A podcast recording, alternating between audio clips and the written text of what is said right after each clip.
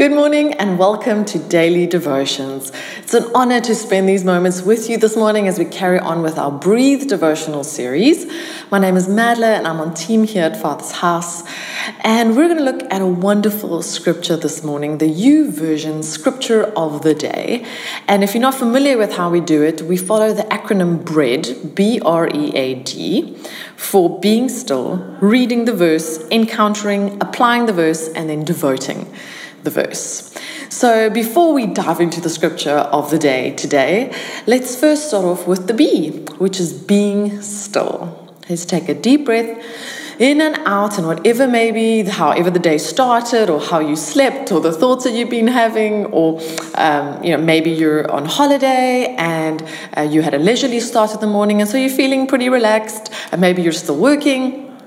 Uh, let's all just take a deep breath in and out and be still as we focus and fix our eyes on Jesus this morning. We're going to dive into the R, which is the reading, but let's do a quick prayer before we do that. Lord Jesus, thank you for this new day. Thank you for a new morning, for a, a new way of looking at your word, Lord God. Thank you that we can look at a scripture a hundred times, and every time your Holy Spirit can reveal something new to us. Thank you that you are so good and gracious to us, and thank you for this new day. May we fix our eyes on you, and may we learn something about you, about your word this morning. Thank you, Lord Jesus. Amen. So, the scripture of the day today is Psalm 100, verse 2. Psalm 100, verse 2. And the psalm is actually, Psalm 100 is called the Old Hundredth. The Old Hundredth is actually what it's referred to. And Psalm 100, verse 2, NIV version says, Worship the Lord with gladness, come before him with joyful songs. Worship the Lord with gladness, come before him with joyful songs. Now, as we head on to the E, the encountering God in this verse, we have to ask the Holy Spirit, what can we learn from this verse? What is there an action that we're given? Is there instructions? Is there a discussion? Is there explanation? And if we look at this verse, worship the Lord with gladness. Come before him with joyful songs. There's a definite action required on our part, which is to worship. But it's not just saying worship God. There are so many scriptures all over, um, over the Bible that says that talks about worshiping God and praising Him and giving Him glory. Worship Him, worship Him, um, bless His holy name, praise His name. Um, and this one is saying specifically, worship the Lord, but how? With gladness. And come before Him, which is just another way of saying worship Him. Because when we worship, we come before Him, we present our praise as an offering to Him, we come before Him with joyful songs, reiterating the glad part, the joyfulness part. And the old hundredth, this whole Psalm 100, is calling all people, all nations to celebrate and praise God. That's what the old hundredth refers to. So when we look at the scripture, we can now see there's an action and there's a description of how we need to execute that action. How do we apply this to our everyday life?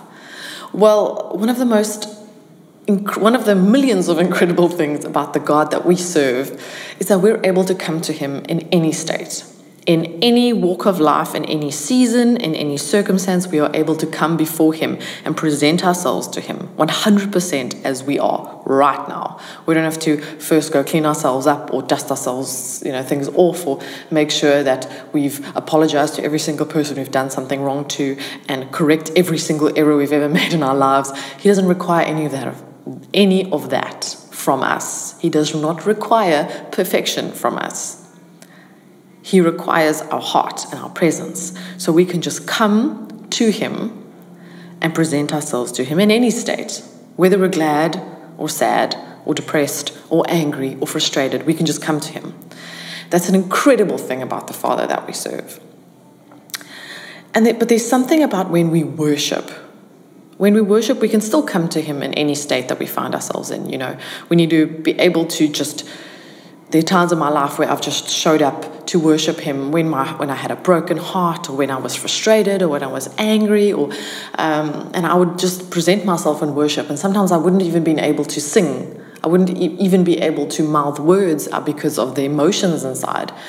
But I present myself there because I know that I can, that I can come to my Father in whichever manner uh, that I find myself in.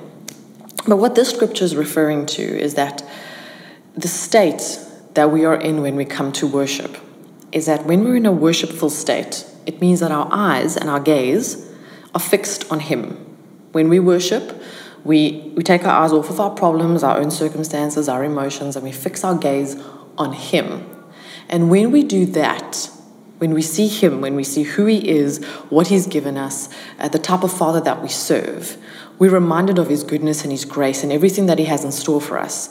And so it's almost impossible for us not to feel a measure of joy despite our circumstances. It's impossible for us not to feel a measure of peace and joy when our eyes are fixed on Him because He is all that we need and He brings that out in us. So when we worship the Lord, we can come into a state of gladness and joy because of who He is, because worship causes us to fix our eyes on Him. And so, how do we apply this to our day?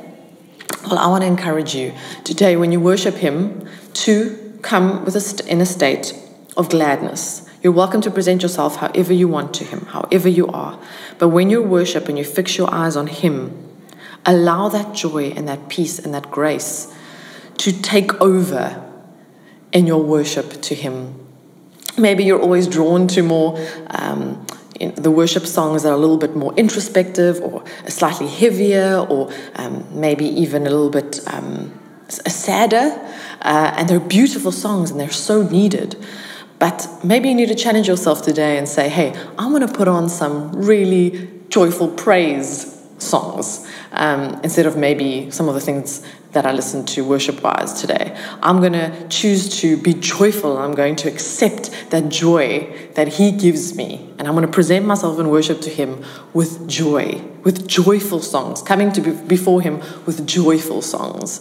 It's great that, you, you know, we, we need to encompass all genres and types of music and worship. But there's something about putting on some praise music and you just jump up and clap and worship the Father. That that joy ignites something within us and then we become joyful. And that's what this verse is referring to. So today in your daily life, wherever you go, May you be able to worship the Father with what you say, with what you do, with what you listen to, in, with joy and with gladness, focusing on who He is and letting that joy come into your heart, into your life, and into your circumstances, so that you're worshiping Him with gladness and joyful songs today, because there is so much to be thankful for and so much to thank Him for. So let that be our focus today. Amen. Amen. Let's pray together.